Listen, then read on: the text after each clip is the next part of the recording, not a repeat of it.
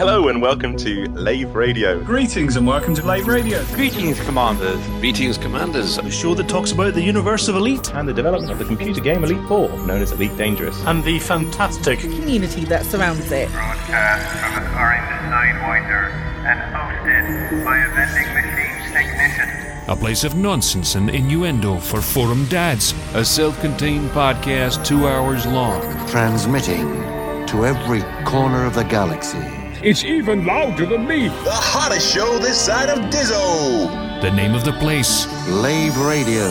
Lave Radio. Lave Radio. Lave Radio. Radio.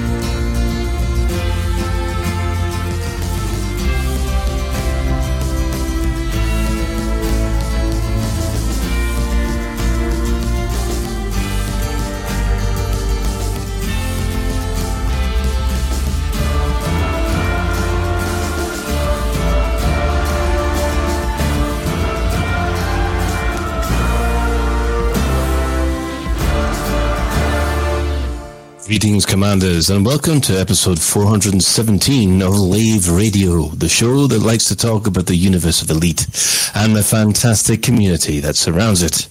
I'm your host, Commander Phoenix of Fire, uh, Chief Archivist of Lave Station, and joining me in the Orange Sidewinder Bar for this episode, we have, as usual, our Head of Health and Safety, Commander uh, Ed Levice, otherwise known as Ben Muss Woodward. Can I touch it from here, do you think? I wouldn't touch it with yours. I'll wash my hands after. hmm Uh, we also have our uh, SRV Banksy. That's the B Commander Alec Turner. Evening all, it's race week. Woohoo! And of course, we cannot forget our staff liaison officer, Commander Psychic. Hi I am back. Hi. Hi, hi, hi, hi. Oh, and welcome back. How many how many wines have you had? I haven't had any. I haven't had any. I'm absolutely shattered. I was dropping off a tot at the um at the train station at like five o'clock this morning, so I'm I'm a little battered. So I I, can't risk it. I'm not gonna lie. Pretty much. If you wish, you can join us live. We are hanging out in game, in open. We have Ben. He's out chasing unidentified interstellar anomaly number one in Um, cold. what? Uh, unfortunately, it's running away from me, and I can't go that fast. Um, You can call 285 sector OR V C2 20. yes, I, I, So- I, I am there. Uh, it So is anybody- part of the area, though. Yeah. So if anybody wants to try and um, um, catch a Stargoid, catch a fallen Stargoid, put it in your pocket. Yep. Go and catch up with Ben. And God knows where that came from, and I haven't even started drinking yet. So, Wow, wow. yes. So if you can't join us in live, and if you can't catch a Stargoid, then you can get to us in, uh, the Twitch chat channel, which you can access through laveradio.com slash live. Click on the live chat. Or go straight to twitch.tv slash laveradio. Or, um, yeah, go to Facebook, go to YouTube, or go to Elon Musk Twitter. Are we on Mastodon yet? Um, it's funny that everybody else seems to be going there. Yeah, is there a gaming thing on Mastodon yet? There's um, I I don't understand it. I, I I am confused by it. I have to admit, it seems like it's like you can join anyone's server and you can do But then you can see everything else. And Yeah, I don't know. Yeah, Yeah, I haven't got my head around Mastodon yet. Um, I, I just wish that someone would make Twitter Mark too, but looking at you, Google. Come on, lads. You know how to do it. they did. They made Google Plus, and everybody Yeah. ignored it. Yeah, but if they did, let, let's talk. Let's talk now. In you- today's current climate, we could potentially Google think could like make a resurgence. Oh, what you, you've got Insta, you've got I think Instagram's probably the closest, really, isn't it? And that's owned by Facebook. Oh God, it is, isn't it? Yeah. Yeah, Uh, so is WhatsApp. Remember? Yeah, I must admit, um, I do have fond memories of Google Plus, but then again, I probably was the only one on it. Ah, yes. So let's go around the crew, see how they've been the uh, the last week, couple of weeks. Um, we'll start with Ben. Uh, so, what exciting things have I been up to? Oh, I went to see Black Panther with the kids at the weekend. That was lots of fun. Um, I've been chasing signal sources and using my new and improved FFS scanner. Um, and oh, I, I got Among Us VR as well, and I've been having lots of fun in that, um, dying and things. Well, not die. Yeah, I've been dying and I've been killing people. It's good fun. I'm enjoying it. Excellent. Um, yeah, I think that's about it. Fair enough. Mr. Turner, um, obviously there's a new Buckyball. Like I guess you to- you covered that last week. There is. Yeah, I guess we yeah we, we explained what it was and where it was. Mm. It's, it started now, so I'm actually doing it.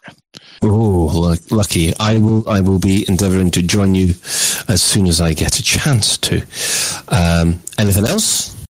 Yeah, what have I done this week? I have I finished watching Rings of Power, which I probably can't discuss without massive spoilers, so maybe we'll save that for when it seems appropriate to do so.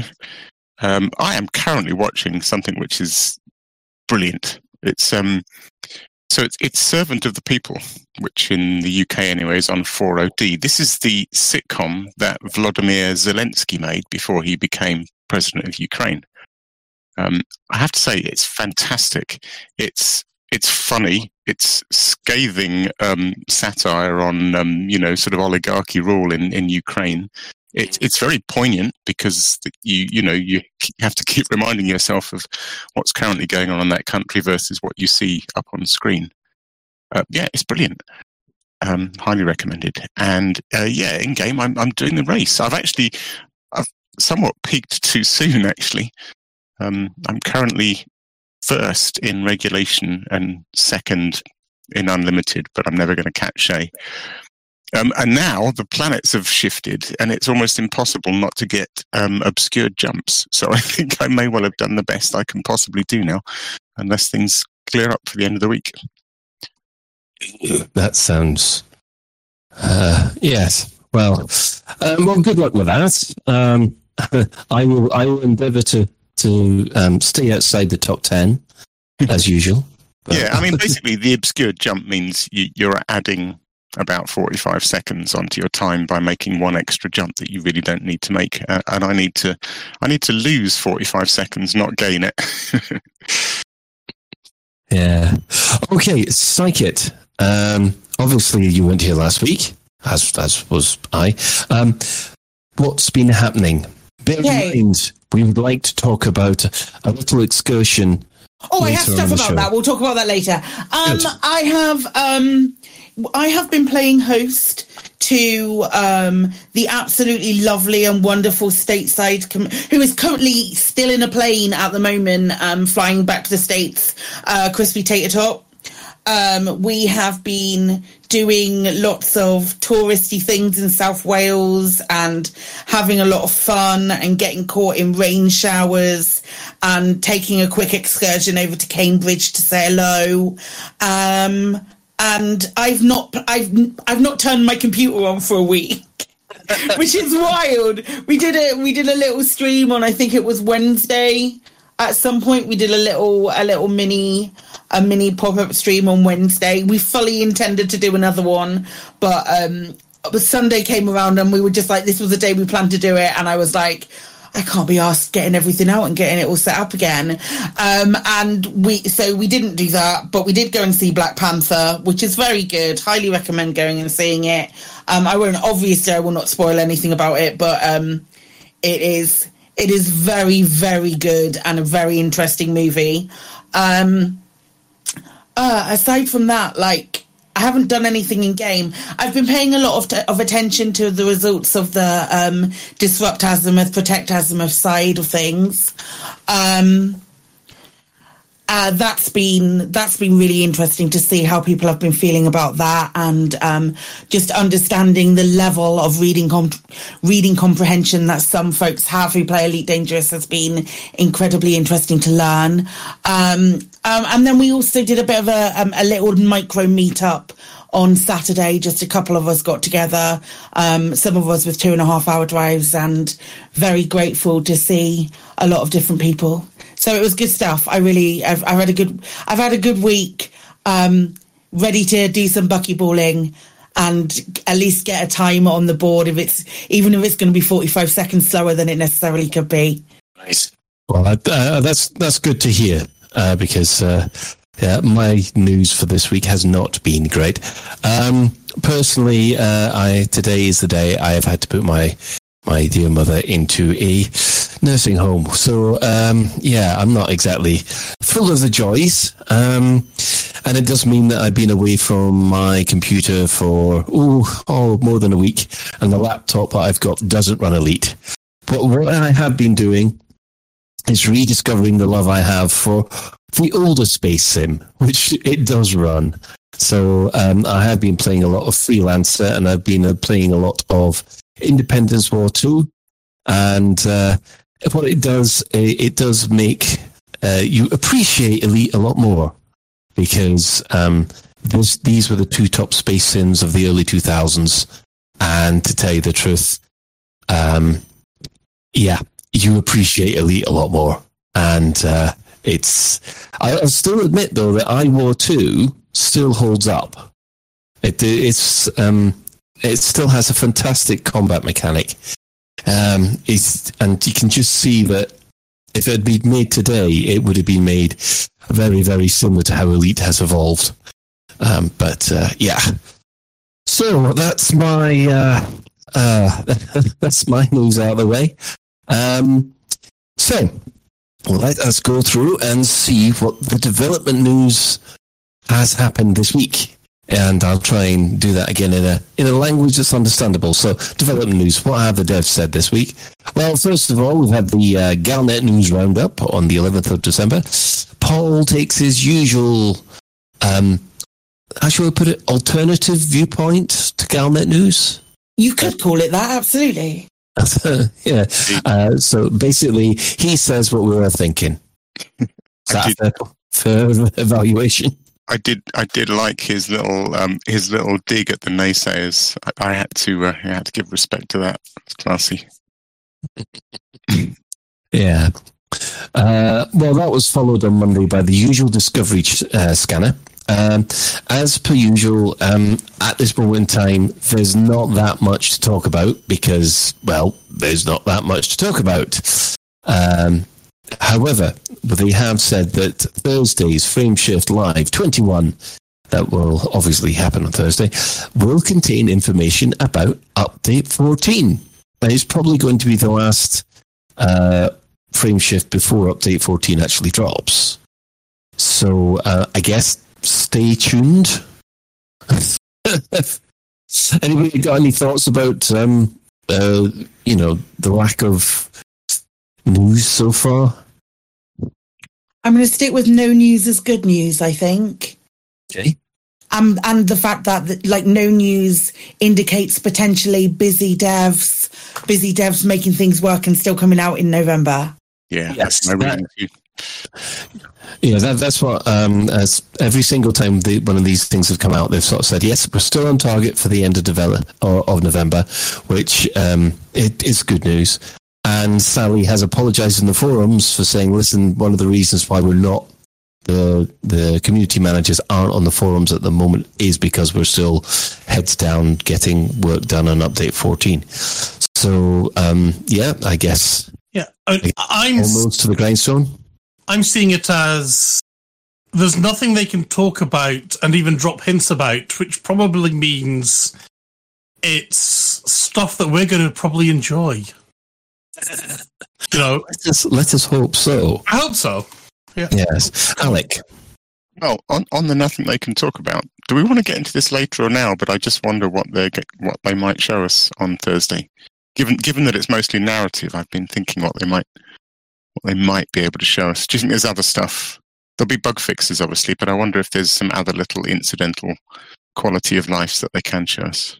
Yeah, it would be nice to actually see some uh, quality of life things. What do you have in mind, Alec? What do I have in mind? Um, Yeah. gosh, you spr- I d- actually I didn't really. I have bigger theories on update 14, but um, little quality of lives. Hmm, I'll have to think. Come back to me. Go around the circle, and I'll think of something.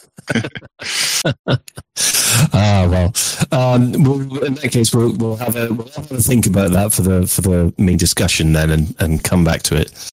So um, yeah, as I said, not much news in the way of uh, new development news. Um, I have been following, um, quite ironically, I've been following um, Elite Dangerous on uh, Steam charts, and it does seem that we've started to uh, more people have started to play it again on Steam. Uh, and then I did a, a little comparison because you can do this comparison tool, and it turns out that Elite Dangerous is has got roughly the same amount of players as both um, SWTOR, Star Wars: uh, The Old Republic, and the same amount of players as um, uh, whoa, good grief, it's gone out of my head now. Eve Online. Eve Online, thank you. Yes. So um, I thought tho- those two were bigger games than that, but it does seem that, yeah, we're not we're not as uh, as in much trouble when compared to what I consider two of the big hitters in the MMO industry. I mean, it's a different matter when you compare it against uh, uh, No Man's Sky, because No Man's Sky is doing, I think, uh, six an average of six thousand players a day, and we are just under four thousand. But it, it's it still surprises me that Elite Dangerous is holding its own. Anyway, Yes. moving, moving on from there, uh, the England events. Now, what has been happening this week? I I wonder because I actually haven't been following it due to personal details. So I hope everybody's fully prepared to bring me up to date. So, um, first of all, on Thursday, the tenth of November, we had Understanding the Thargoid Roar. Now, this is where Professor uh, Tesreau, Professor Ishmael Palin, and Ram Tah have all released a joint statement regarding the alien sound. And they kind of come to the conclusion that it says something along the lines of, We see them, we are coming. Um, anybody else wearing their brown trousers? Bloody love that. so good. So good, man. Yes, it, it's beginning, just beginning to uh, uh, Look a lot like Christmas. yeah, ratcheting up that ten. You can just feel that the tension uh, ratchet has just gone down one click, and there'll be a little bit more than that coming along. Um, also announced on Thursday the tenth was Azimuth claimed an expensive success. Now it does mean that Azimuth Biotech have managed to achieve their um, their goal of creating at least one anti-Xeno mega ship. However, um, they didn't do as well as they were hoping. Nothing to do with you, um, Psychic? Nothing like expressly to do with me. It was just, it was, it, I didn't, I only, um, what did like 11 mil, but there were people, there were, there were Discord, um, shots that I've seen that, Discord screenshots that I've seen that have been absolutely wonderful and in the multi millions, um, tens and tens of millions. So fair play to them. And I hear that the reward, um, is, um, kicks a bit of a, kicks a bit of um arse. So um So the rapid fire multi cannons. yeah, the the um phasing rapid fire multi cannons, if I'm not mistaken, um they they kick ass somewhat substantially. So they've been um it, it's been it's been quite fun and rewarding, but um, it was a close race for a, a long time. Um, and then um, reading comprehension was met, and then suddenly it was it was a good, um, it was a, a bit of a bit of a wash at that point. Right. So basically, level pegging until basically tier one, and then all of a sudden, bang, something like that. Some something like that. There was a there was a good good few billion in it. Mm. Right. Well, the next day, on the 11th, uh, the Pilots Federation actually upgraded the FSS scanner. Now, this means that you are now uh, able to target uh, the Stargoids as they approach, and they also target um, rogue signal sources. Uh, now, Canonn uh, interstellar research, of course, got a got a mention in this. Um, so, has anybody been able to tag? Well, obviously, Ben, you're chasing one at the moment. Have you been able to tag a Stargoid with the FSS? Yeah, so I mean, you go into your FFS scanner, and rogue signal sources are the Stargoids or UIAs or whatever you want to call them. They're all the sa- they're all the same thing. Um, so when you drop into one of those, do you get attacked, or is it just a green cloud? Uh, you you can't drop in on one, unfortunately. That's that's a bit of a downer, but you can you can you can go very close, but you just can't drop in. Sadly, um, there are lots and lots of wrecks in the area. Mm-hmm. Um, the improvement I think now is when you go and target it, you can actually it gives you a sort of wibbly wobbly marker on your FFS scanner. Uh, but you and then if but then if you go back into your normal thing, you can select it in your in the HUD, or you can target it there, and you'll see the distance and watch it coming or going or whatever it is doing if it's close enough. Um, so yeah, then that's how I found out I was closer to one than I was to Hudson Orbital. Yeah, yeah. Congratulations. Uh, I guess we're all going to get close to a Stargoid pretty soon. Probably closer than we want to, anyway. Yeah. Um, now, next up, we also have um, the Xeno pieces. oh, yes, what? I think Alec has something he's wanting to. It's all right. I wasn't apologize, Alec. Off you go. It, all it was, I was curious. So, Ben, so if you, th- these things are moving, right? Yes. Obviously.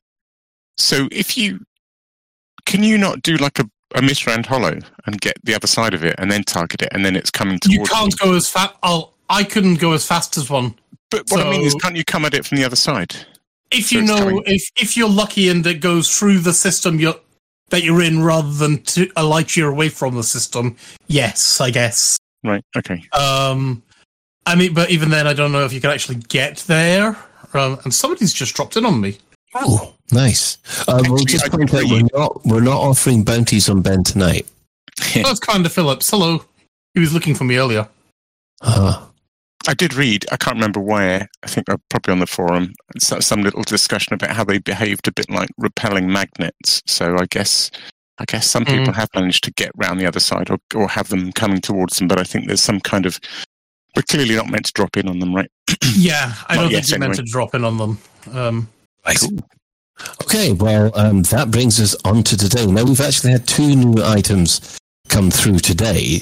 Uh, the first is that the Coalsack Nebula has now started to report more Thargoid activity. So, human colonists in the Coal uh, Nebula have raised the alarm after Thargoid forces appear in several systems uh, this following recent attacks on vessels in the California Nebula. It appears that the Thargoids have sought to occupy systems where barnacle fields are present on planet surfaces.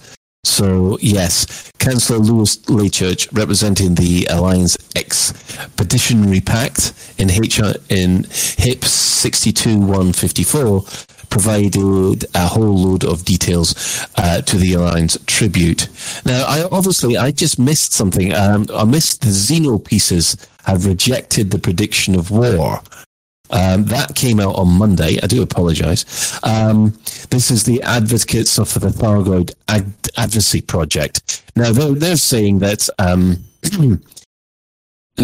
they're saying okay, um, they haven't actually been hostile yet why is everybody getting so excited?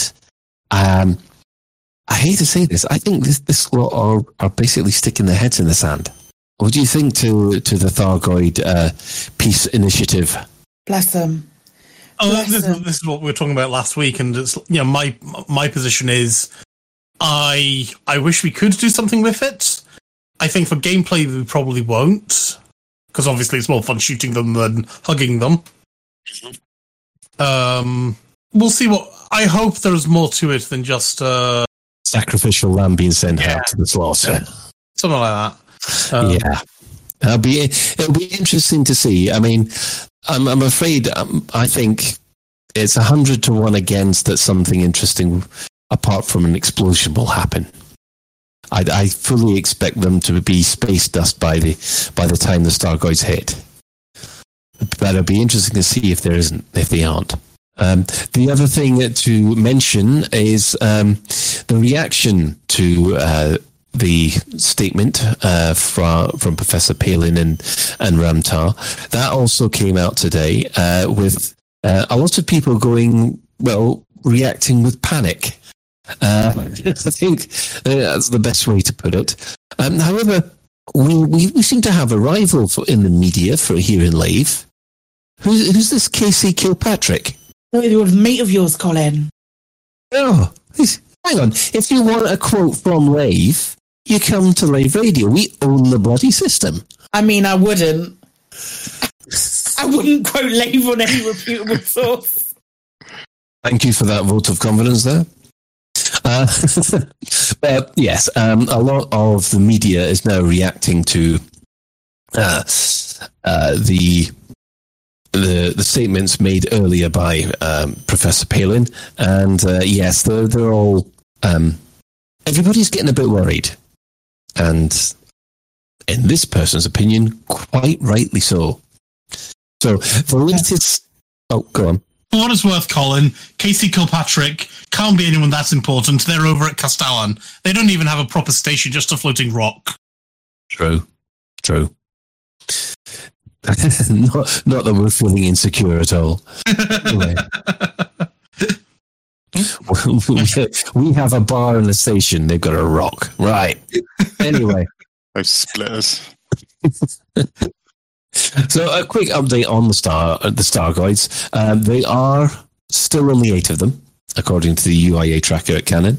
Um, and interestingly enough, number three has gone straight past HIP 22460 without stopping. Uh, it passed about 24 light years from where the Proteus wave fired and just headed on straight to Hall, uh, to Sol, rather.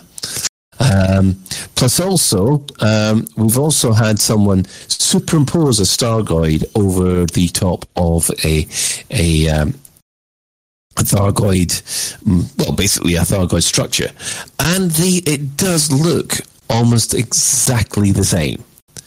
Uh, I think that's a fantastic. Uh, yeah, it's persuasive, isn't it? I mean, it's not identical, but mm, it's awfully persuasive. Was anyone surprised? No, I mean, no. I'm not really surprised by any of. Well, some, not much of this, but um, yeah, it, it, that was done, but uh, on the forums by Sam Ale L five five eighty. So, um, well done, sir. While we're still on that public unnerved by Palin announcement story, yes. Do you know what? What intrigues me is is the Vista Genomics bit. Just just subtly drops in in the middle there. That seems yeah. really interesting, doesn't it? Yeah, Vista Genomics has reportedly contacted the team working alongside Professor Palin with a proposal to share its genetic database with ongoing research projects. The potential importance of such data may precede an increase in payments to those who record and submit genetic samples. Hmm. Could the could we be looking for a new mycoid virus then? Yeah, exactly what I was thinking. Because that was a fungus, wasn't it? It was described. It was discovered by biologists. Hey, so we, yeah. we, we not only do genocide once, let's do it again. Yep. And hey, we're the good guys. it worked for three hundred years, and then we stirred the pot again. Well, I just like, I mean, what I like about that, I suppose, is is everyone, you know, the Stargoids are coming, everyone's getting their combat ships ready, you know, they're getting all their uh, getting all their sort of Guardian weaponry up to speed and everything. I, would love it if Frontier pulled a bit of a curveball and made it that the, the first play against the Stargoids was was um, exobiology. That'd be really interesting. Imagine well, though, imagine yeah. though, all of these people who hate who hate exobio because there are folks who don't like it. I know folks who really don't like it. I'm all, um, it.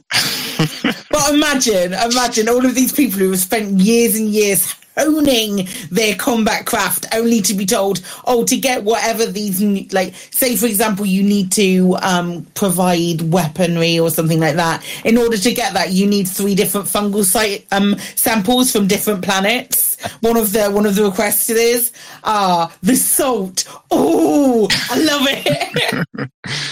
Or how about this basically you've got to fight some Thargoids and then extract the uh, the genetic materials using that Dyson horror machine that you got. oh, shoot them down and then they crash on the surface, and then you have to get out and exoscan them. And exoscan the bodies. And you've got to find three bits of the same Thargoid's body scattered over a distance of more than five kilometers. Yes! There you go. But you can only do it in a Scarab SRV. this is music to my ears. This sounds great. Do it for yeah. Yeah, I mean, I must admit, I would love it if they if they pulled in those kind of mechanics. But I guess we'll we'll talk about that later. So, um, in the meantime, um, I guess it's that time of the week again. Store alert!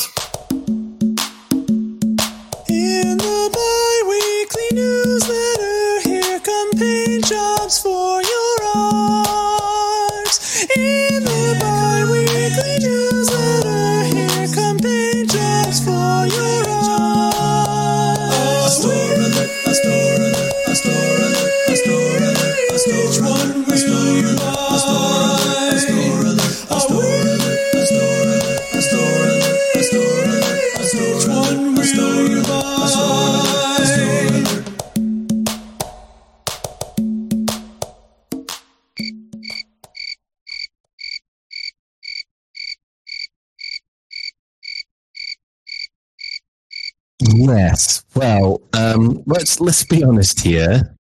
Uh, I don't think we've got much this week. I am sure that we've seen what is highlighted in the in the store at the moment before. Um, the Dolphin Expressway voyage is uh, uh, the yeah the Dolphin Expressway skins does seem to have appeared. I'm sure we've seen these before. We've commented on these before.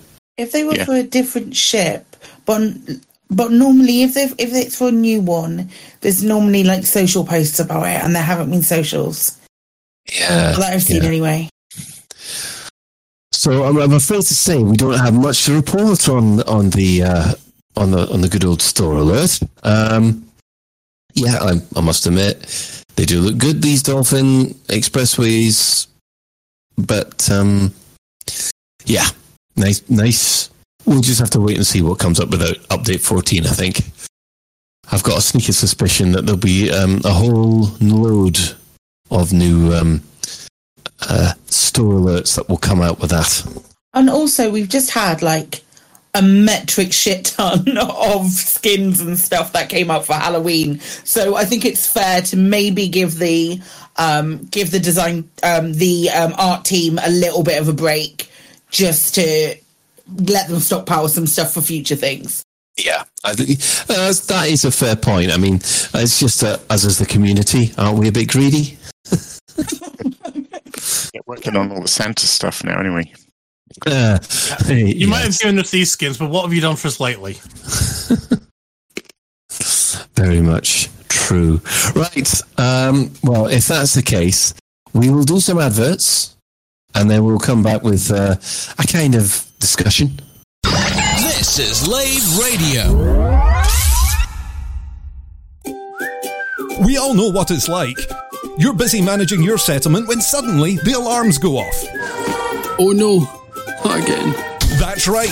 A commander with a Federation naval rank of Admiral, an Imperial King no less, has landed in a ship worth over 100 million credits and is killing all your staff, while they look around for a 10 credit adhesive to glue an upgraded scope to their 100,000 credit assault rifle.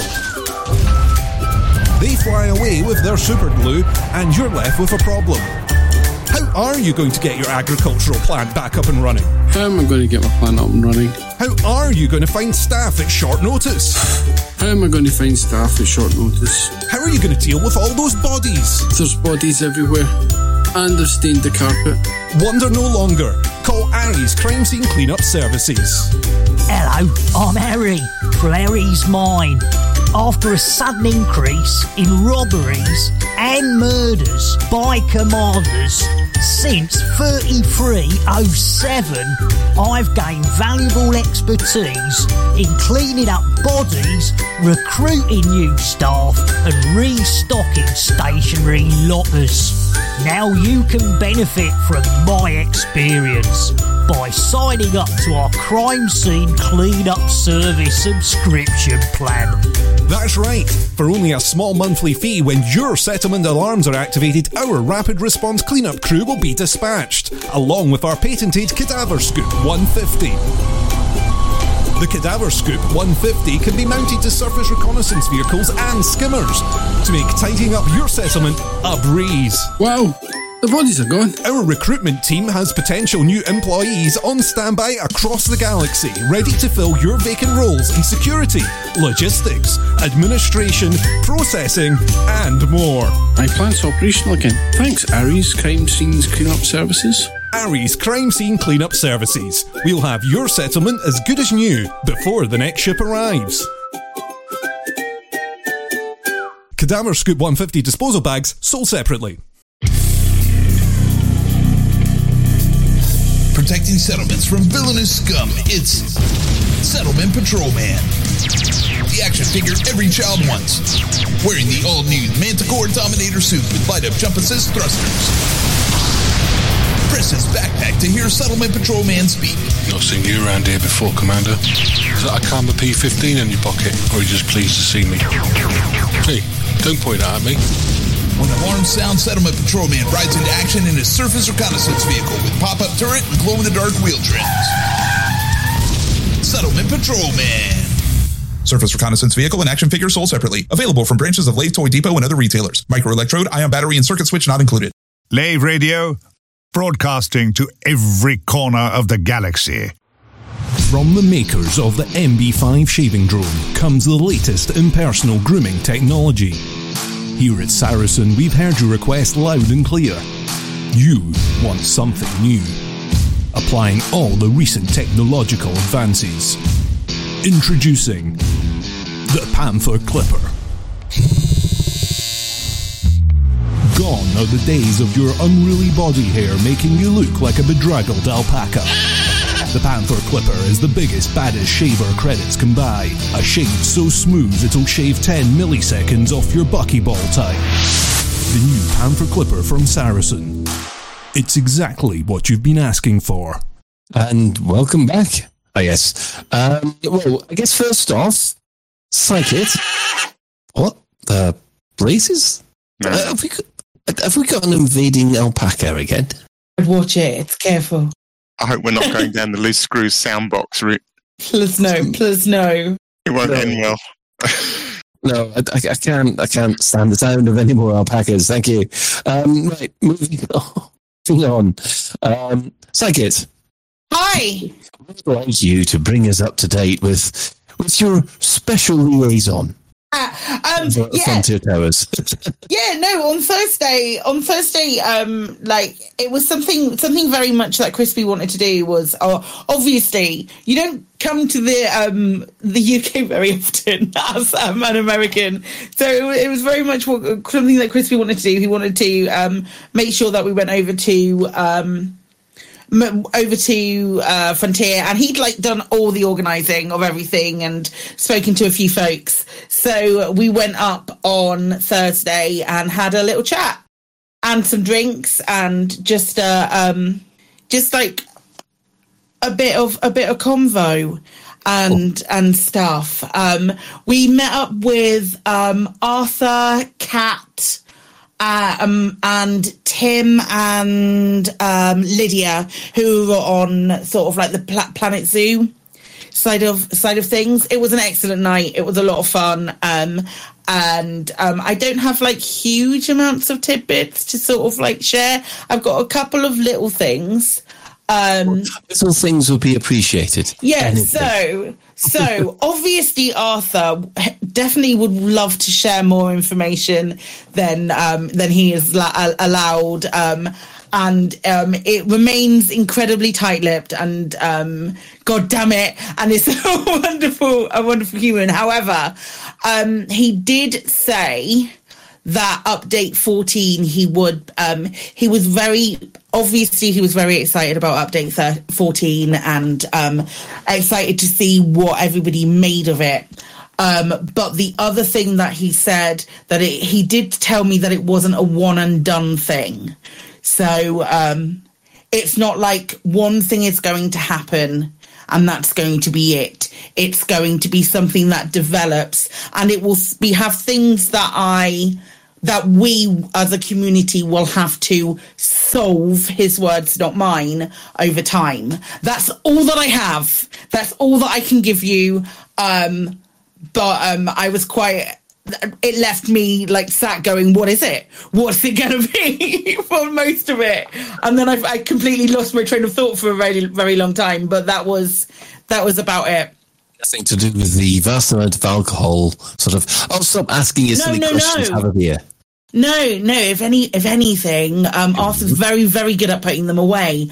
Um, but um, I'm, I'm sure it. I, I, I, I'm, I'm just excited. I'm also like 99% certain that we're probably going to get another cutscene as well, which I'm also very excited about. But we'll see.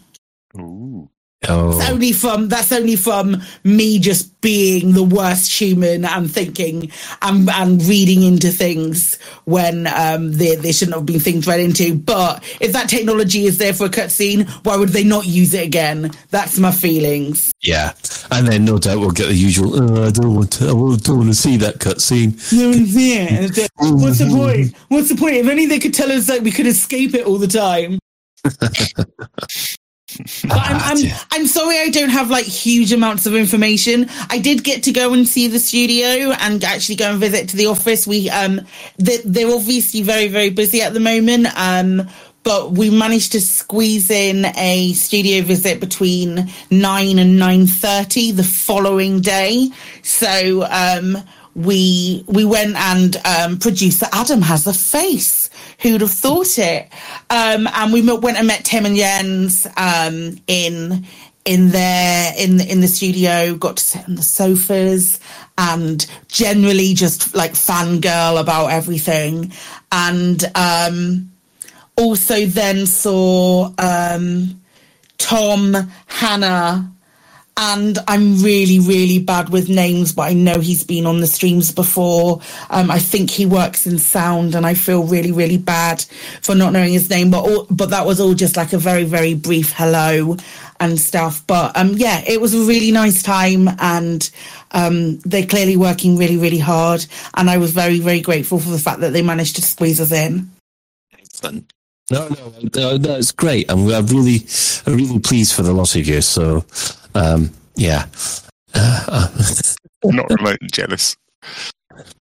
no, not at all. But then again, I couldn't go anyway. uh, dear. Anyway, um, moving on from there, I think. Moving, just getting those green, green eyes away from Psychic. Um, we would also like to discuss um, well, Ben's actually asked this one, which I, I thought was quite interesting because it's well known that I am a Thargoid, um, how shall I put it, hater. I think is the best way to put it. Basically, if it, if it comes to shooting a Thargoid, I will go after shooting a Thargoid. Uh, and I'd like to know what my and other Thargoid or anti-Xeno people's opinions are on the possibility of non-hostile relations with the Thargoids. Um, ben, do you want to go into more detail about that? Yes, listen to last week's episode. I've been really busy hosting someone. It's fully on my on my list of things to do. Yeah. Uh, um. Yeah. sh- I. I don't want to bore everybody. You know, they heard they heard our opinion last week. I was wondering what your opinion was. Well, great. I've, I've got to react to an opinion I didn't hear. Uh, oh no, um, I was asking you a question. What What's your take on on non-hostile things? You know, non-hostile relationship with the Thargoids. Well, Yeah. I've got two feelings about this. One is the in-game feeling, and the other one is the gameplay feeling I have on this. Um, now, I I would like I I do sometimes wonder whether or not um, a mistake was made by the uh, developers saying yes, there is a possibility of peace with the Thargoids. I I don't think they should have said that at all, and that's part to do with my gameplay reason. Um, however, I must admit, I am trying to rack my brains about any other game that has gone the diplo- uh, the, the diplomacy route in resolving a conflict and made it interesting. The issue that I have is that I can't I can't see or I haven't seen a an example where you start off with two sides in conflict and through player action you've managed to resolve a, a peaceable outcome without mass bloodshed because conflict is part of the game.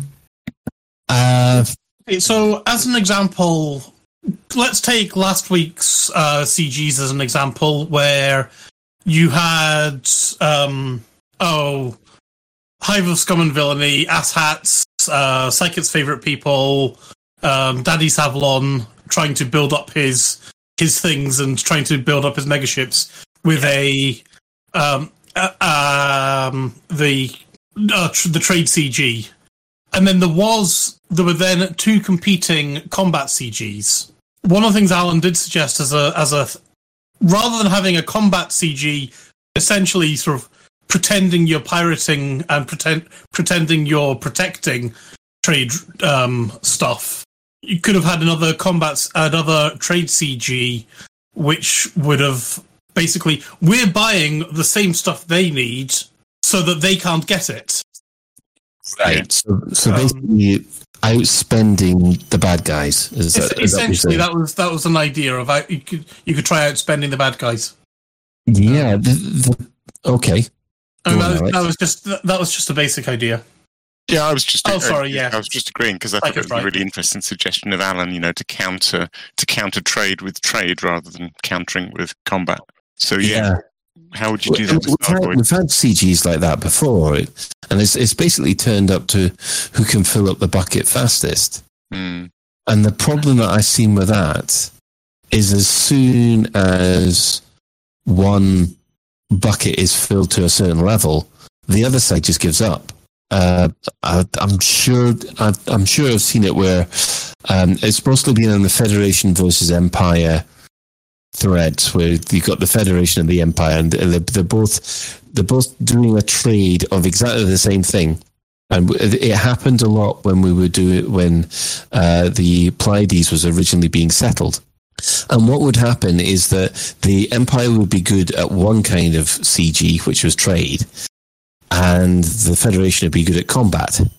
So every single time they had a Federation versus Empire CG in trade, people eventually just didn't bother flying for the Federation. They'd wait for the next Federation combat. Oh, interesting. I don't remember that. Yeah, it, it, it was it was it was interesting, but it, it was really weird that things fell along those lines. What I'm I'm interested in in knowing is what could we do to um, what gameplay mechanics or what could we do to the Thargo to the Thargoids to show hang on, a we're not threatening, and b We, we could we could drop them. We could drop them gin and Lavian brandy. We could. Okay, here's one. We could attach combine harvesters to the back of our SRVs and help them to refertilize their all the um, barnacles that we've made such a mess of. We could become farmers. Now, you might actually joke there, um, Alec, but if we could find a mechanic which could revitalize those, um, Revitalize the Got it. Got it. I've got it. So we could do. We they they could resurrect. Um, what was the old game that came out on the Archimedes? I think Braben wrote it. Um, Virus. Fire Zarch, yeah, also called Yeah. Virus. I think same game. Yeah, so we could we could do crop dusting for the Thargoids. There you go. that's an interesting one. Um, yeah, so I mean, yeah, that that. You see, the thing is, um, I know that the one issue with this from a gameplay mechanic is that uh, people enjoy fighting Thargoids. It's a challenge. It's the big, uh, it's the big bad in the entire game, and unless you have something along the lines of what has been hinted to, where you've got one faction of Thargoids that will always be hostile. So that the people keep that part of the game, but you can make peace with other parts, the other faction of Thargoids.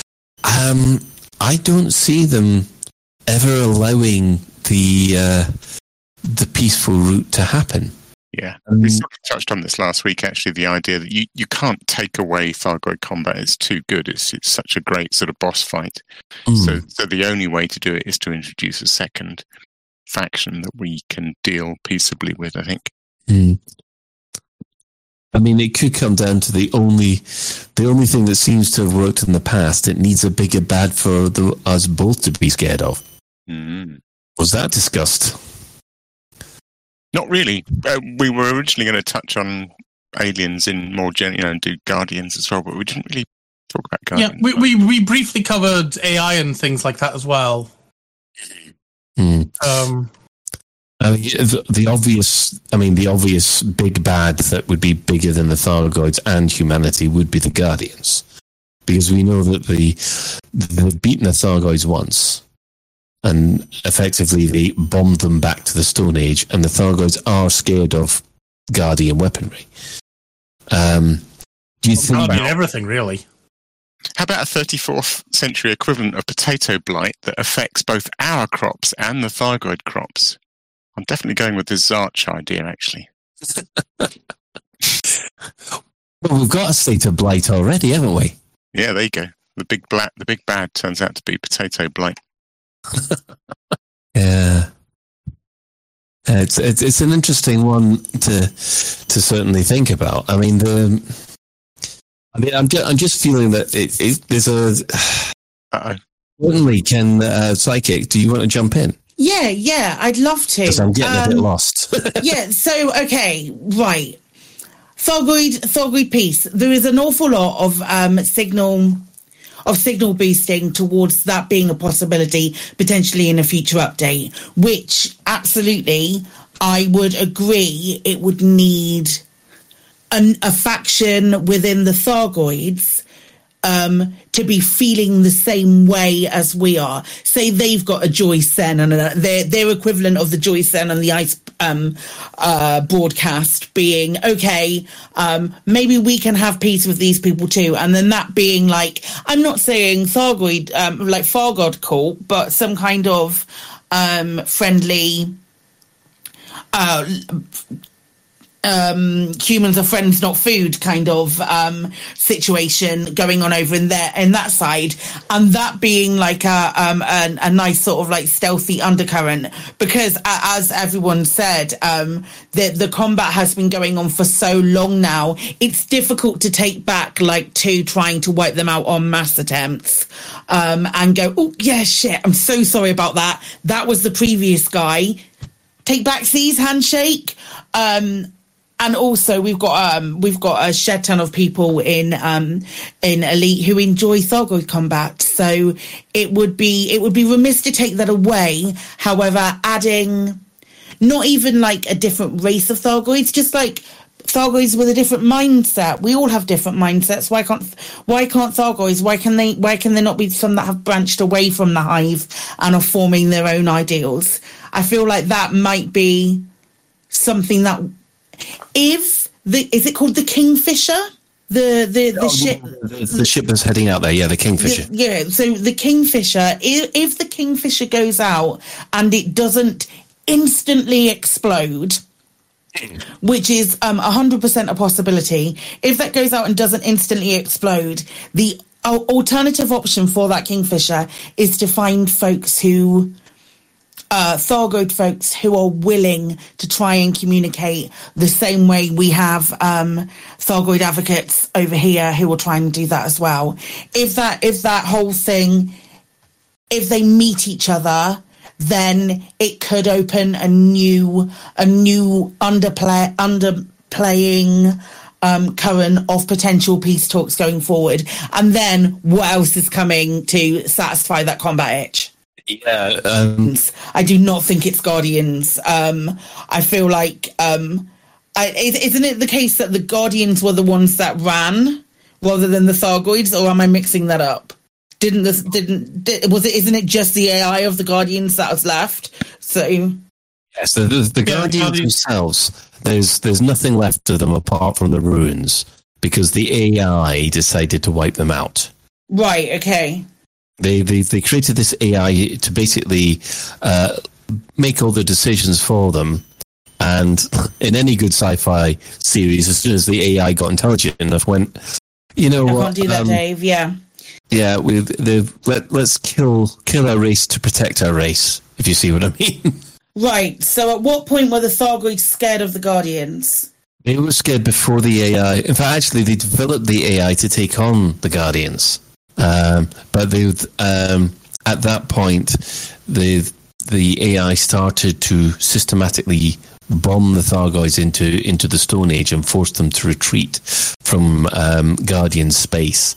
And because it won, the, this is according to Ram Tah. According to uh, the records they got, the, the the Guardian AI won the war against the Thargoids. The Guardians themselves said, "Well, you did a very good job. Let's hand over more and more responsibility to the AI." And then the AI, AI went, "Right, okay, um, uh, you know what?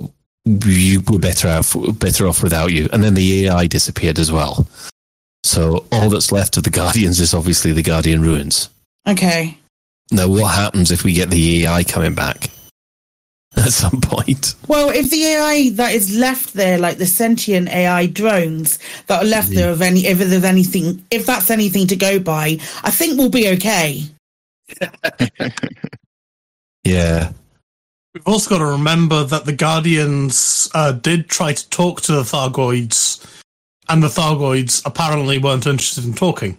It's completely true. They they did develop the AI as the last resort because they had been trying to communicate with the the Thargoids and got basically nowhere.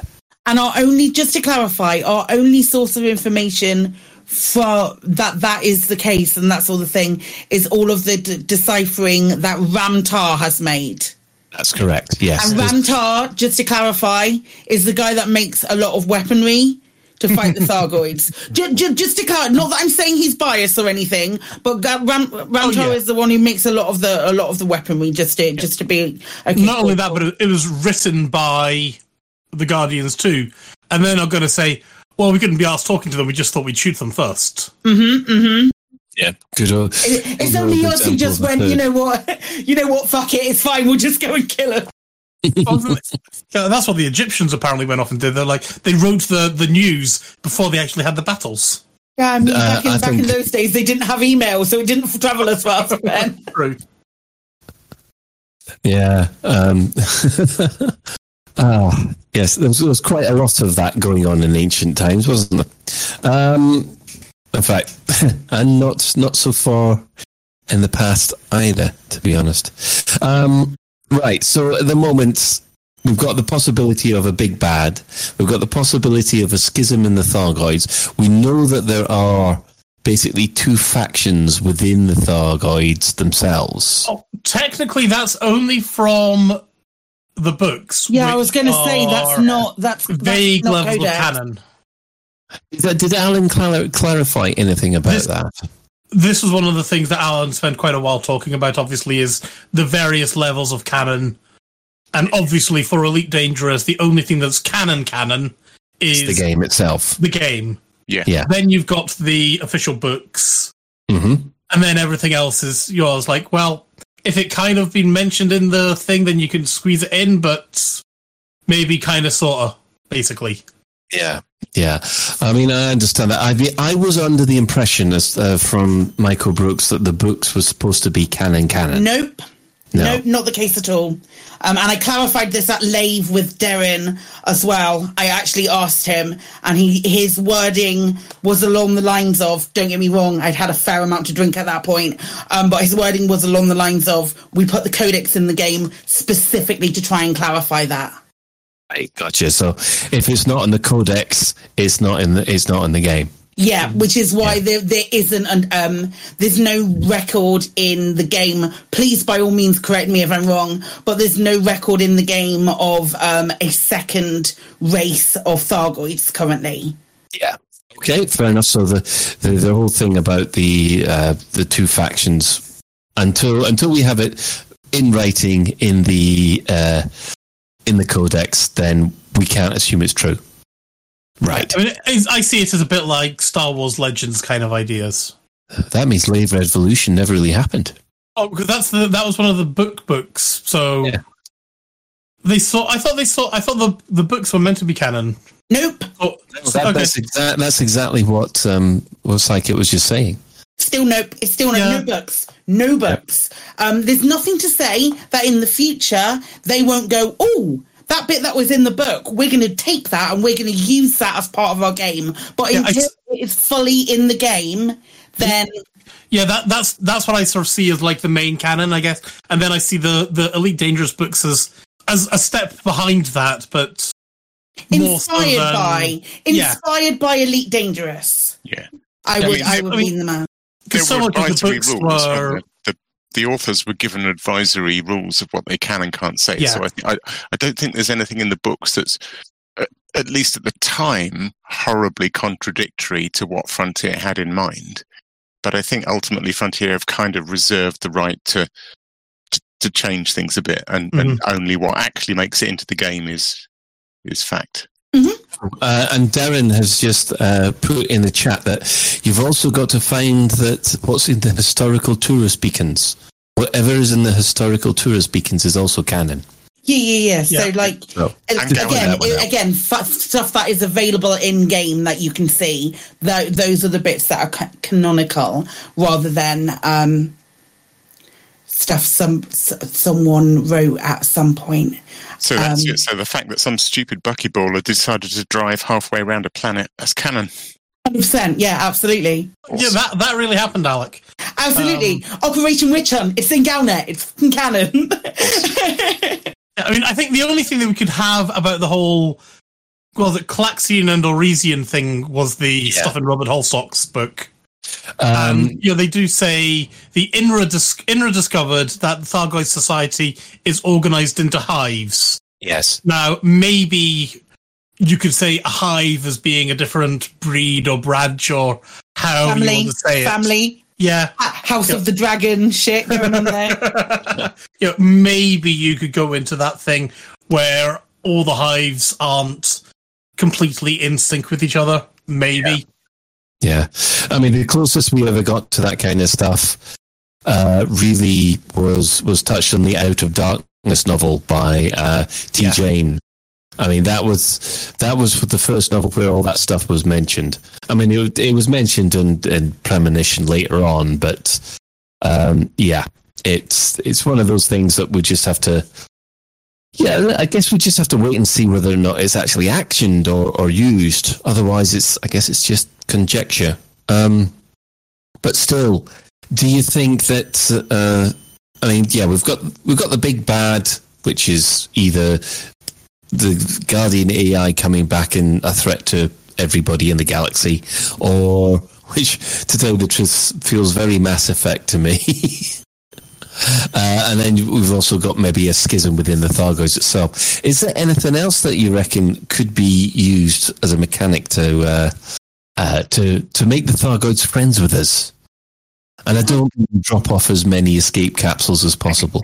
smooth, smooth on the inside, crunchy on the outside. Don't know what you're talking about. Um, I feel, I feel, I do feel like we've got. Um, it, it's difficult to see a mechanic in game that isn't. I will, I will talk about something else in just a second, but it's difficult to think of a different of a mechanic that's currently in game that would be fully um, peace oriented. However, However, we have um, we have a nice chunky update coming at the end of the the month, so there might be new mechanics that allow us to do other things and do and have chatty chatty stuff with Thargs and um, learn information.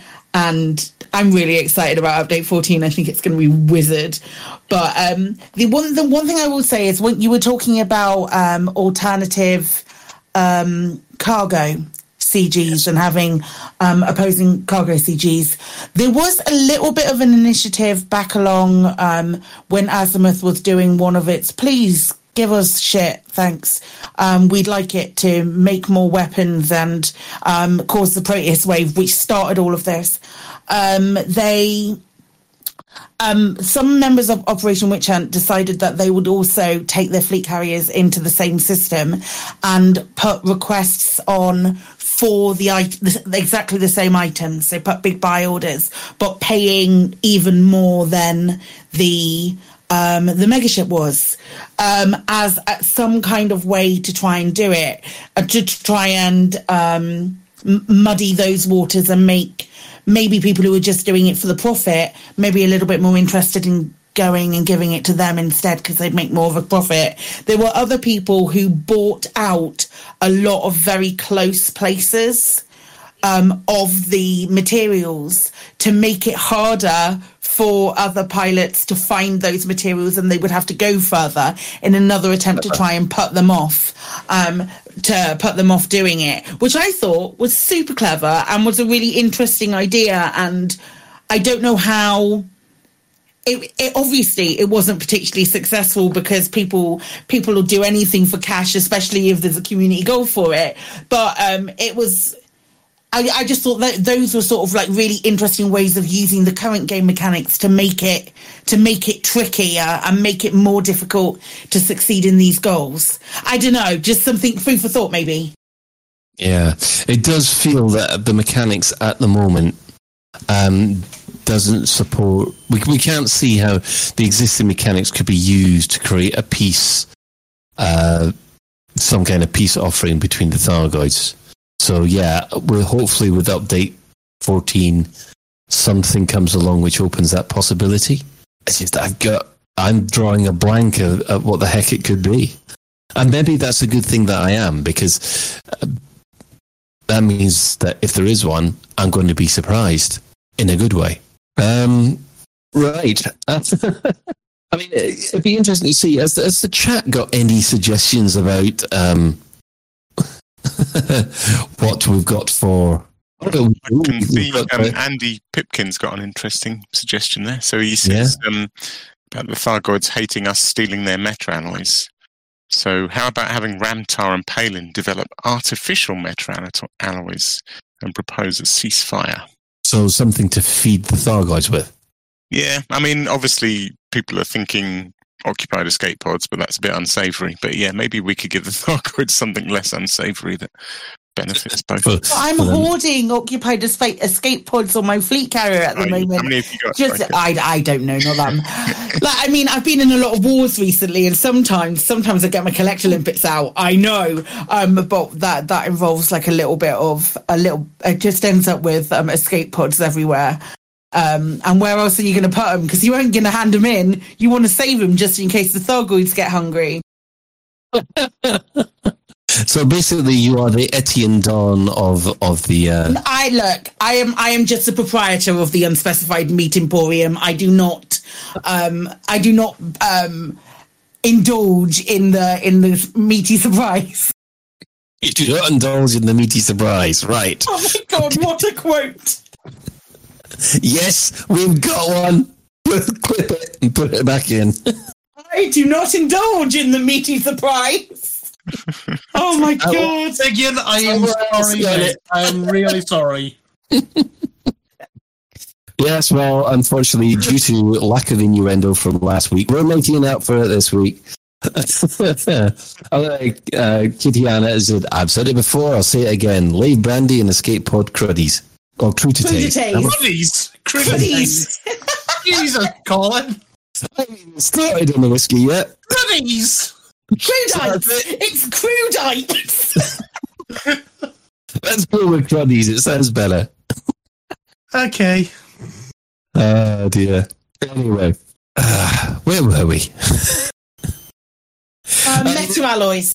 Yeah, meta alloys. Uh, yeah, I mean that to me feels a little sort of no man's sky. If we could basically generate meta alloys by maybe going exploring and scanning and sampling, that'd be useful. If we could start harvesting other things to create our own meta alloys. But we've got like there was that section as we were talking about earlier. There's that section about the in the one of the more recent Galnet articles about there being a bigger payout for doing that exploration and stuff. Um, and that could genuinely have be something that would really help.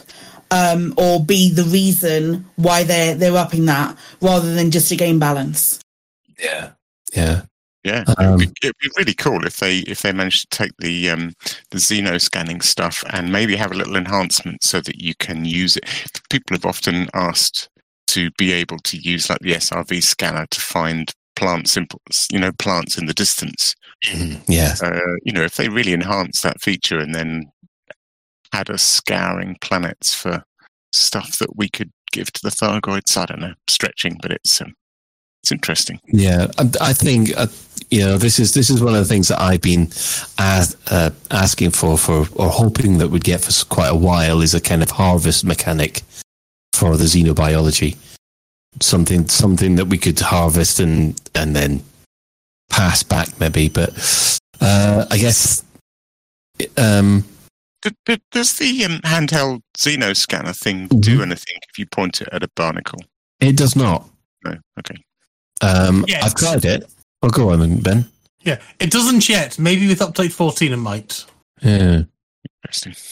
Well, um, unless anybody's got any other suggestions, uh, I, th- I think we'll have to move on to the community corner. Uh, so, like Commander Ventura, sort of try and heal a target with a health laser. Um, they only Healy work on sh- beams. Healy beams. Let's Those do only it. work on shields. Unfortunately. Our guys have shields. Or Yeah, we could go all- and do an. Could we do. Oh.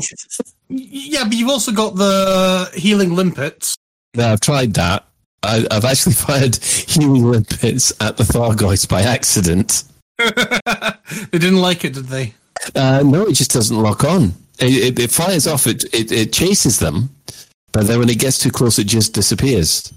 But yeah, that could be something. I mean, that that's again, it's another something that, you know, you could theoretically, I guess, maybe find a Thargoid mothership and, you know, humanity heals it instead of nukes it. This uh, Nopothreus has said that by accident, the Thargoid lover. Yeah, right. by accident means that my finger slipped and I selected the wrong target. Um, uh, Andy Pipkins su- suggests trying a mining laser to to get rid of the, uh, any ticks which are on board the surface of the of the Thargoid. That could be a good one. Um, I don't, I don't think Darren likes our idea, Colin. No, Thargoids heal themselves. They are strong, independent insects that don't need no human. But we taste so good. You know, crun- crunchy on the outside, squishy on the inside. Yeah, but who's to say they're actually eating them? They could be. They could be like. I hope they're not probing us. They could be taking them to a lovely country where they get to sip gin and tonics by a lake, and yes, that's definitely what's happening. Oh, they're being taken to a farm. They have to live on a farm full of alpacas everywhere. I'm genuinely now concerned about this conversation. Actually, you know what? I got a horrible feeling it'd be like the original Battlestar Galactica, where basically they shove the humans into pods and then the larvae eat them. Yeah, I, I, I suspect, if anything, we are their equivalent of Soylent Green. Very much so. Um, Terran has actually said, uh, Ben, given the size, if a Thargoid probe does arrive, I hope they're not putting those inside people. I bet they are. I bet they are. I really do. That that's a disgusting Oh, image. I, I, I'm now going to various Japanese media. No, please don't. Yeah, No. nope, nope. We're not wanting tentacle porn here. Thank you very much. I know where you're going. I to be dragged along to it. The black hole of anime tentacle, tentacle porn. No, thank you. Thargoids are going to wear us Don't like gloves. shame us. I Is that a Thargoid probe in your pocket, or are you just pleased to see me? No, just no. And you can see Ben's making up for being restrained last week. No, n- I'm not restrained in that way. Uh, This isn't the hentai we signed up for. yeah. Oh dear. Anyway, uh, let's move on to the community corner before before we end up. Yes. Um, Well, we do have something interesting um, about the shanties from Stargoid. Have you listened to this, Colin? Um, no, I haven't. Oh, do we have it to play it? we we don't have it to play, I believe. Oh, are we going to get hit by Um, copyright? Oh, possibly, but also it was. I've only seen it as a tweet Yeah, me too. rather than on YouTube, so I can't find a way to obtain it to give it to Norman to play it on the stream. That's a Um, shame. But, It's a good. It's a good thing. It's a good tweet. so basically, this is the, the shanty song that was a big hit last year being modified for Thargoids. I don't know of any shanty songs being big Yes, last it year, is. Yeah, it is. It It is. is. Oh, look at this. He's not, he's not up with what the kids liked last year. You're not on TikTok, Ben. You're not on TikTok. It was all over TikTok. no, I'm not on TikTok. Thank God. In Yeah. YouTube Shorts are bad enough. That's exactly You the know, same you don't thing. have to click on the shorts. You just don't have to But, watch but, them. but, but I just have to scroll down. Just one more scroll. Just one more scroll. That'll do. Four hours later. I'm glad I'm not the only one that happens to. I didn't. I didn't get it because the missus is addicted to TikTok, and yeah, I'm, pl- I'm telling her, no, you don't know what that's doing to your phone. Yeah. Uh, so yes, well, let us recommend the the Stargoid shanty as provided by Stargoid. Um, I know because uh, Stargoid is a is a new streamer, I believe. It's only just started in the last uh, month or so, uh, but uh, yeah, it's it's apparently it's quite good.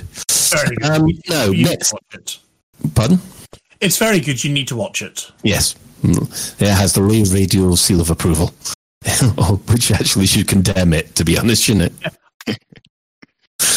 It's like that thing from League of Gentlemen who wants special stuff. Right. Loose Screws. We're giving a shout out to Loose Screws because they have managed to win gold in the Squadron Anti Xeno Championship.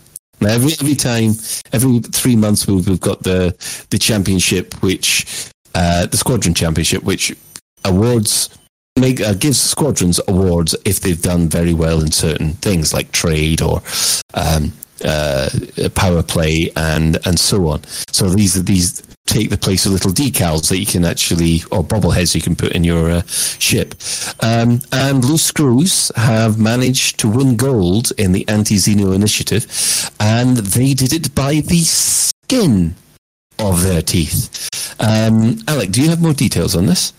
Yeah, it was just awesome. I was because I, I was listening to it on their podcast this morning. So so they've been pushing for bronze for quite a long time now. You know, the last um, however long this thing goes on for, really, they decided to have a big push for bronze.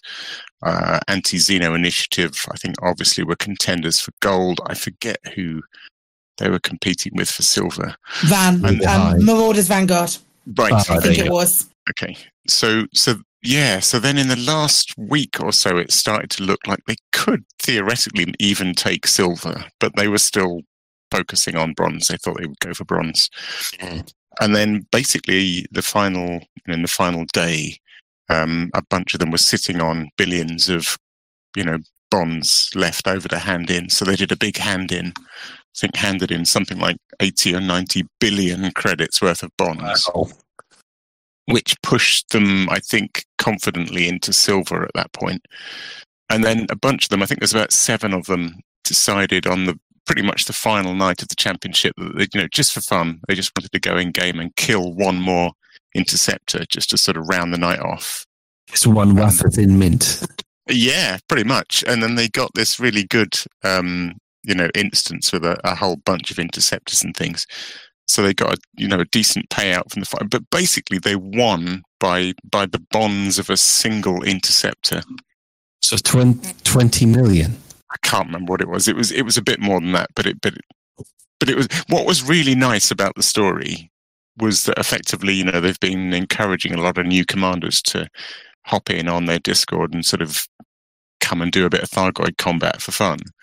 And what was really nice about winning by such a close margin is it effectively meant that every single person that joined them and joined them and managed to join in with a kill effectively made the difference. Which, you know, it's lovely. That's great. Good story.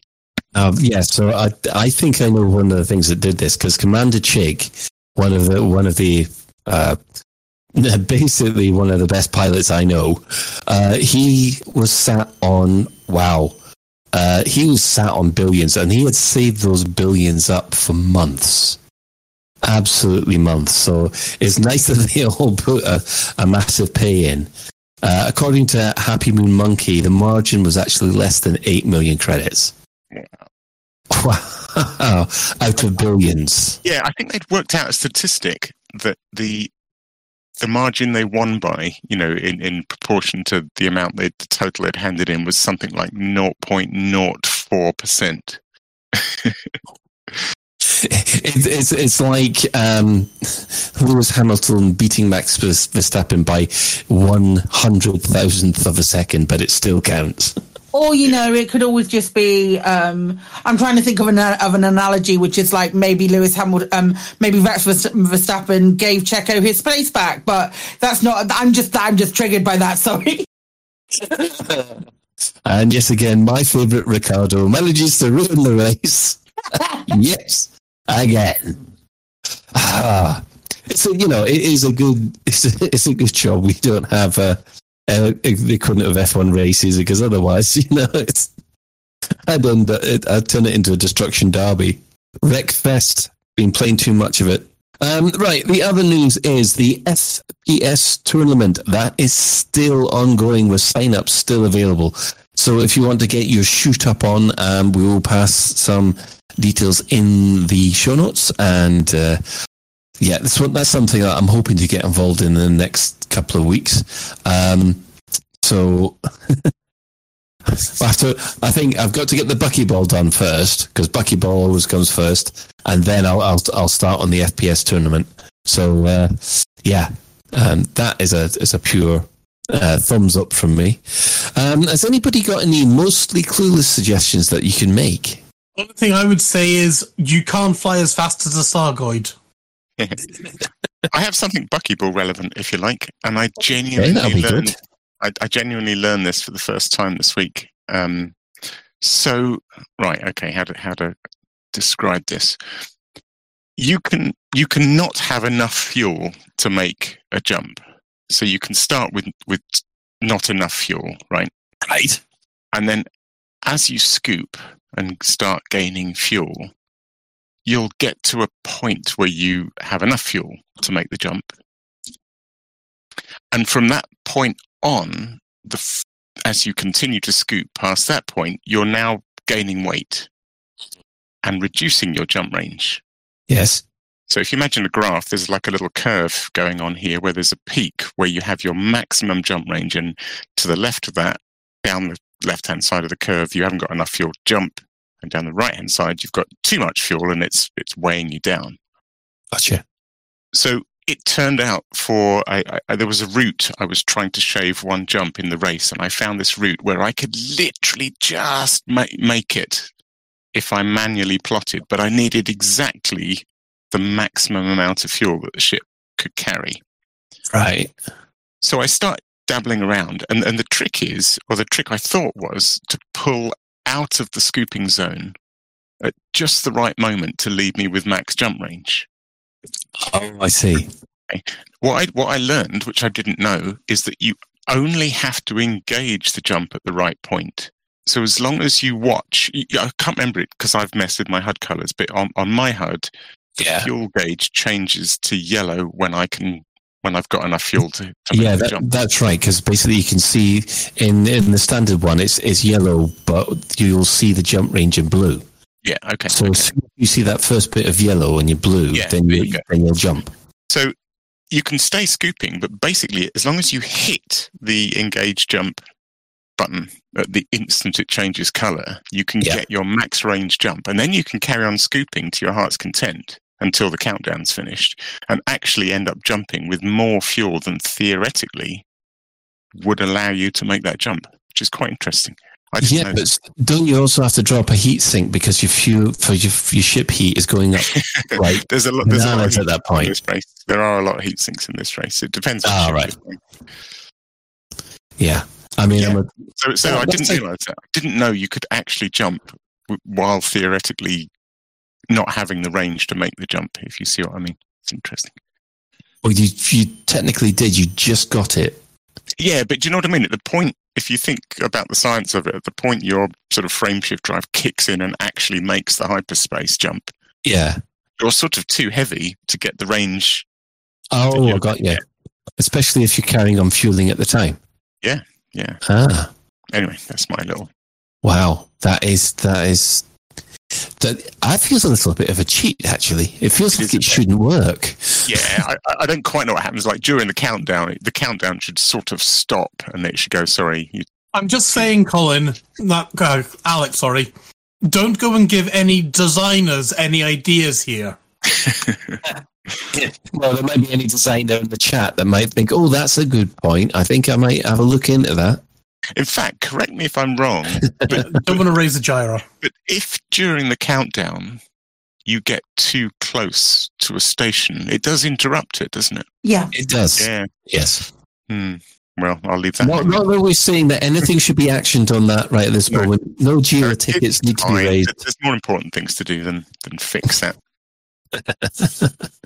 Yeah, I must admit, um, it's quite rare for me to actually trigger a jump when I'm halfway through fueling. Um, I think the only time I will trigger a jump is if I there's a possibility of being interdicted. I think it's the only time that I would actually jump while fueling. Oh, you, you're going to have to change that attitude for this race. There's a lot of deep scooping going on here. Oh, do you like a bit of deep scooping? Do you? I do like Easy, deep easy. So we've got Psychic and we've now got Alec. Excellent. right. well, I think we'll move on from the mostly clueless. Now, any other business? Now, I think we've got a little bit of any other business to talk about here. Now, um, Alec. Yeah, uh, me, me something again. interesting happening over in the wonderful world of Star Citizen. I think this is interesting. We don't often talk about Star Citizen, but why not? You know, we're all into space games, and I think this is a wonderful, wonderful thing that happened last week.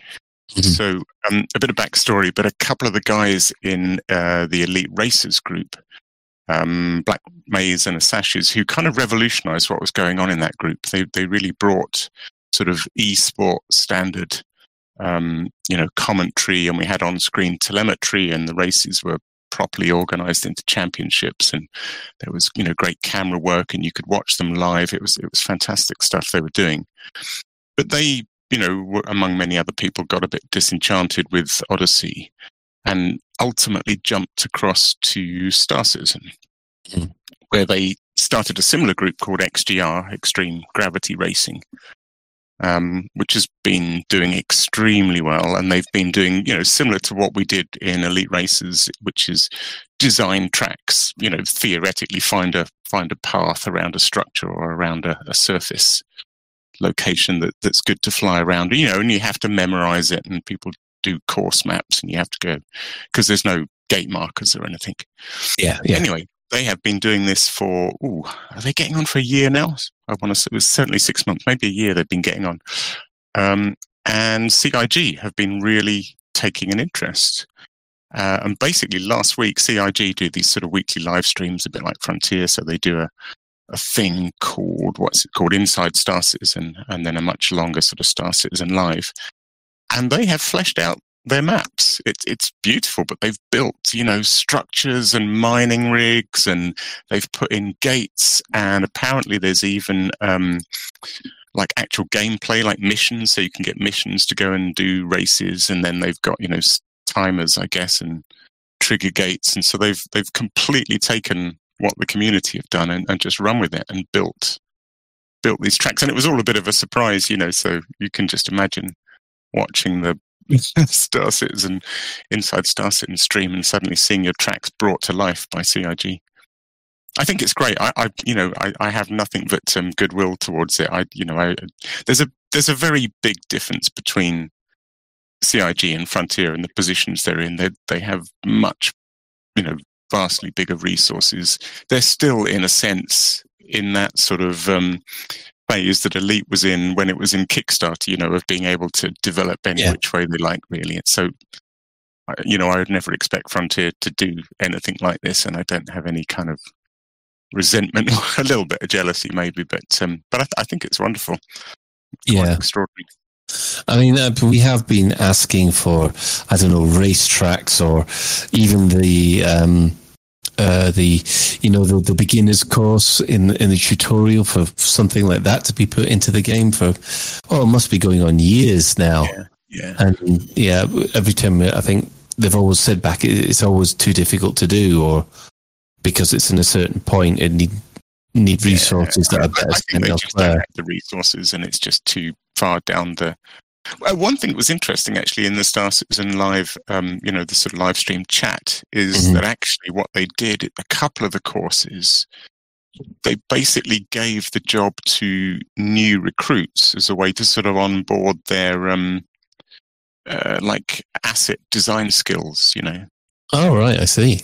So in a sense, there was a place on a planet that was already a virtual course hmm in, that was sketched out in the minds of the XGR Racing Group, and their their task as a sort of first job working for CIG was to flesh it out with buildings and pipes and scaffolding, and which is which is quite a nice sort of onboarding experience, I suppose, for a new designer.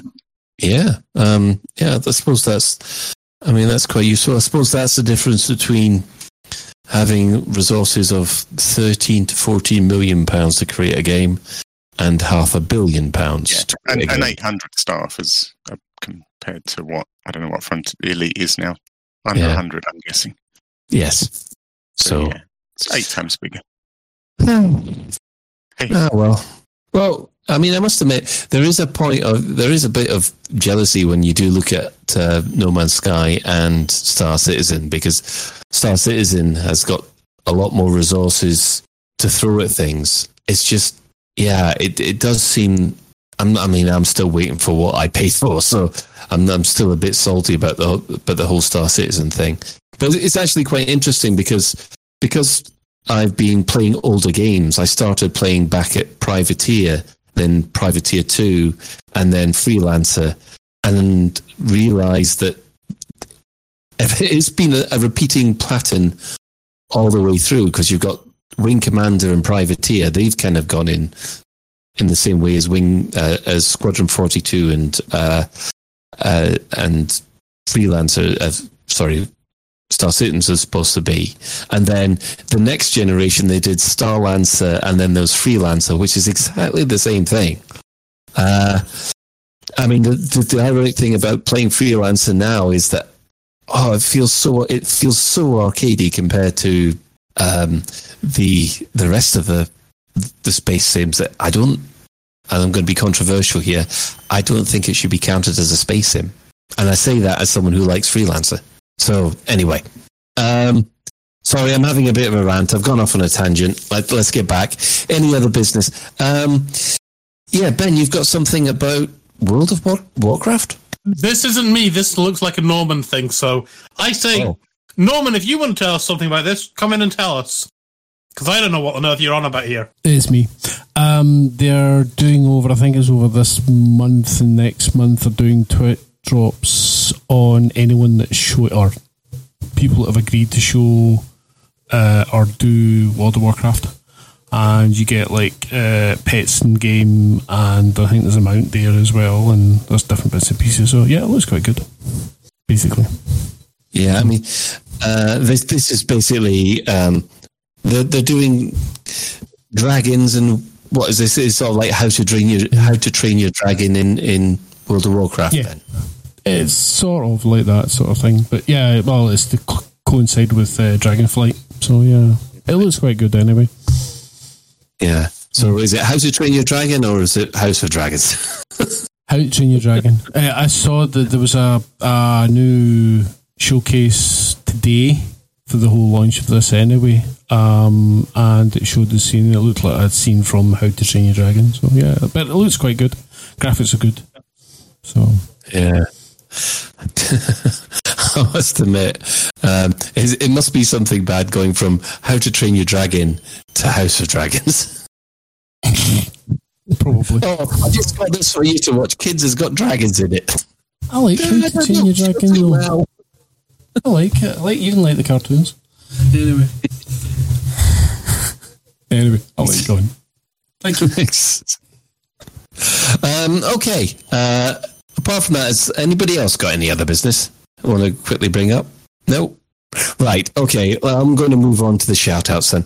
Um, obviously, the Dex Island is taking a well earned break at the moment, but if you want to, you can uh, check the, your uh, the Dex Legacy uh, on their own uh, website at www.thedexlegacy.com. Uh, if you make a contribution, everything will go towards the making of season two. So, uh, fingers crossed for uh, for everyone over there. Um, our sister station, Hutton Orbital Radio, it broadcasts on a Thursday at 8.30. You can tune in at twitch.tv Hutton Orbital Truckers. Or if you just want the audio, go to radio.forthemug.com.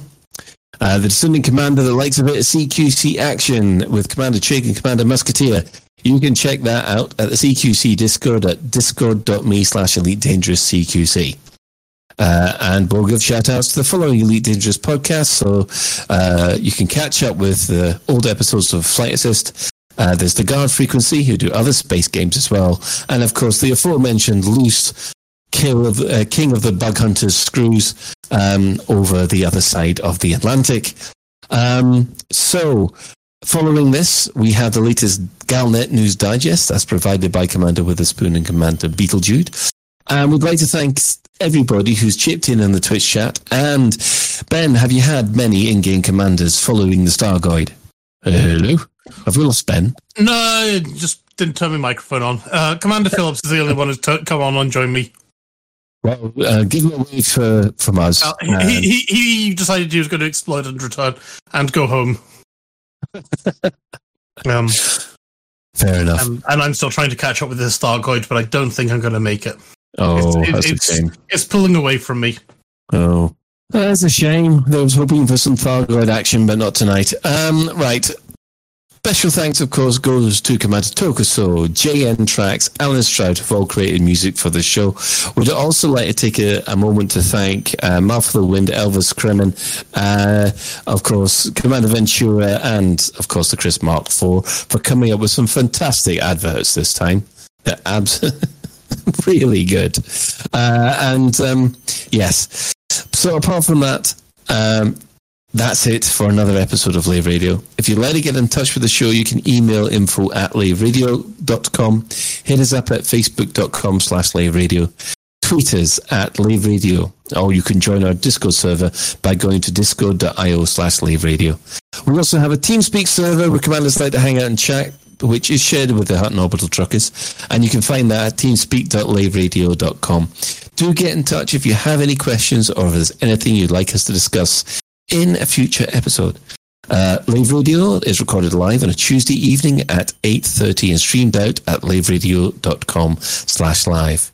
So I'd just like to wish good night to Alec Turner. Colin, bye everyone. I Bill race runs till Sunday. Uh, good night to Commander Psychic.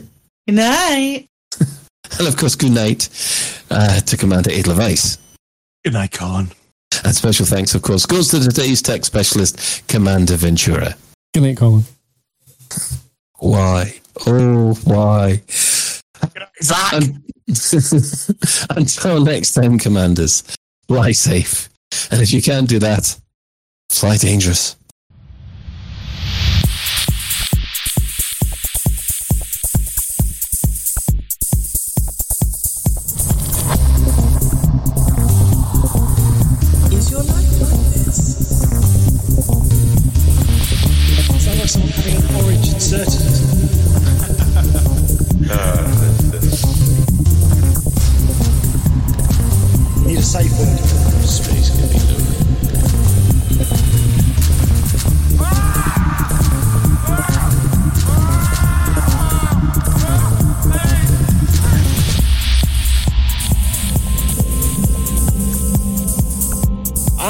I'm gonna see the galaxy.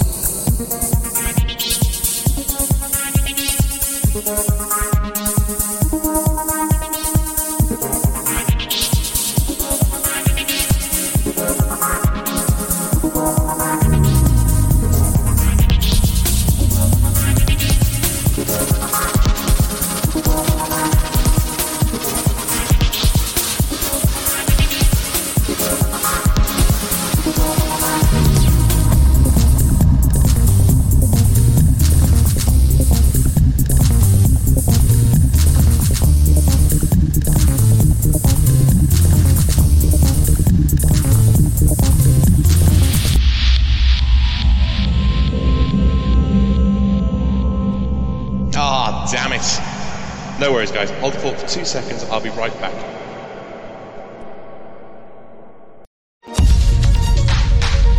Galnet News Update, 10th of November 3308.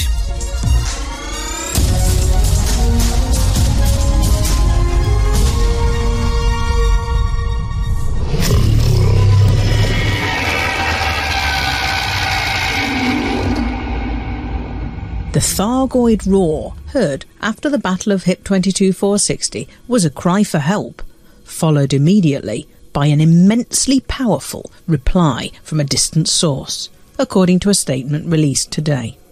Professor Albert Tesreau, the former director of research at Aegis, has been working with engineers Ram Tah and Ishmael Palin.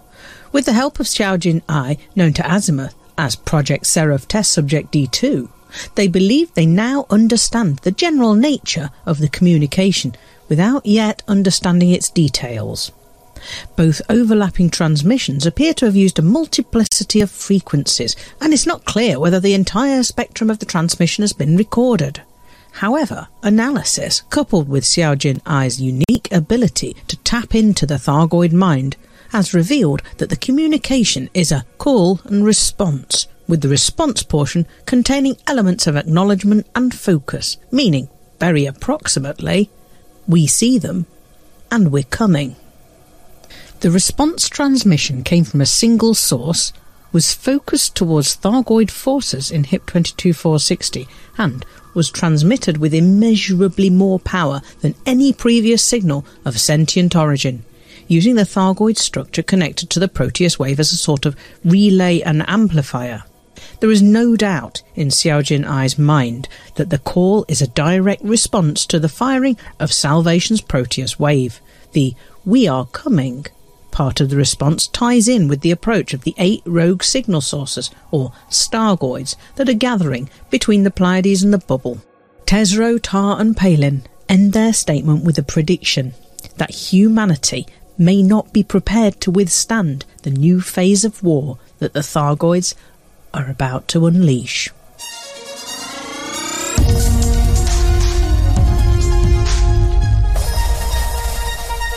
Meanwhile, Azimuth Biotech claims that its appeal to establish a megaship and to set up a chain of development labs has been partly successful. It'll get its megaship, which is intended to act as a forward base for pilots fighting the Thargoids, but a stiff opposition from those opposed to Azimuth on moral grounds means that it'll not yet be able to build any of its surface research bases. Mbuni permits will be made available to qualifying pilots who shipped commodities for Azimuth. Everyone else who wants one of the permits will be able to buy it from the Glorious Prospect megaship, which will be permanently stationed in T-Tori for this purpose. If you fought to protect the deliveries, you may qualify for one or two overcharged Guardian plasma chargers, which will be placed into your storage aboard the megaship Musashi no later than Monday. If you fought against Azimuth, you may have qualified for one or two rapid-fire multi-cannons with phasing sequence, which will soon be deposited in your storage in McLean City in one drama. Azimuth CEO Torben Rademacher tried to put a positive spin on the mixed success of the initiative, saying the new megaship will probably enter service before the end of the month. He blamed the setbacks on anarchic opponents of progress and made it clear that he views it only as a temporary delay to Azimuth's plans to conduct weapons research. He rather ominously suggested that he'd address the persistent antagonism of those opposed to Azimuth separately, without giving any hint as to what he had in mind. If the Azimuth megaship is ready by the end of the month, it might just be in time for the arrival of the Stargoids, which appear to have somewhat slowed down in their advance towards the bubble. Galnet News Update, 11th of November 3308.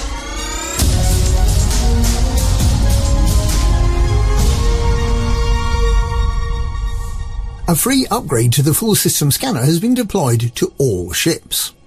The FSS has previously been able to identify an audio signal from the unidentified interstellar anomalies or Stargoids.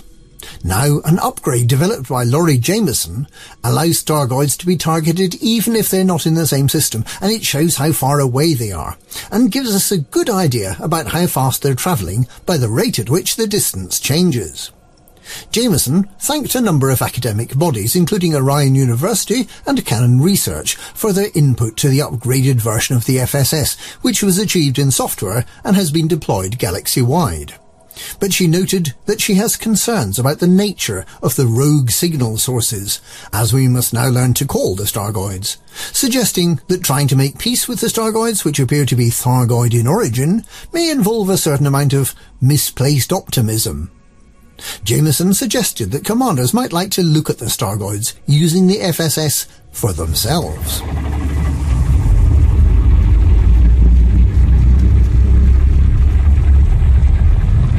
A good place to see one of the Stargoids close up on the 11th and 12th of November is Synuefe YK-W C18-1, which has a Stargoid coming straight towards it and is littered with wrecked ships, perhaps suggesting that Engineer Jameson's warning about the Stargoids may be valid. Galnet News Update, 14th of November 3308.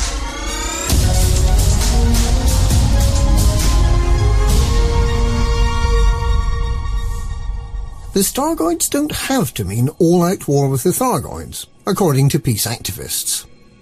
There are currently eight of these Stargoids approaching the human bubble. The three in front appear to have slowed down to let the others catch up, but they're all now within a thousand light years of Sol, with three only 300 light years from humanity's traditional cradle. Last week, Professor Tesreau and engineers Ram Tah and Ishmael Palin issued a joint statement. They said that former Azimuth test subject Xiaojin Ai's interpretation of the Thargoid roar was that following the Battle of HIP 22460, the Thargoids had called in reinforcements, and that the Stargoids are some kind of new Thargoid entity sent to put humanity in its place. But pro-peace activists from the Thargoid Advocacy Project have rejected the idea that our only choice is to prepare for war. Their community liaison officer, Bernadette Wells, managed to be patronising to a survivor of cruel experiments when she said we shouldn't base our approach to the Thargoids on the former D2's vague instincts. And she pointed out that Professor Tesreau had provided no proof that the advancing Thargoid war engines actually intend to attack. Newly appointed Congressman Dalton Chase agrees with the Xenopeace activists that an official grand diplomatic effort to negotiate peace would be more beneficial than the Grand Armada that Federal Vice Admiral Juno Rochester has proposed. He still intends to continue his private venture for peace, with the Thargoid Advocacy Project setting off in the Kingfisher megaship to negotiate with one of the Thargoid killing machines within the next few days. Nearly eight weeks on, engineer Kit Fowler's ramblings in the September edition of End Times about the Stargoids being a hyperspace distortion caused by huge Thargoid megaships heading our way seem a lot more sensible than Orion University's Professor Elizabeth Perez, who claimed that we were imagining human-centric explanations for natural phenomena, and that the Stargoids weren't really homing in on humanity after all.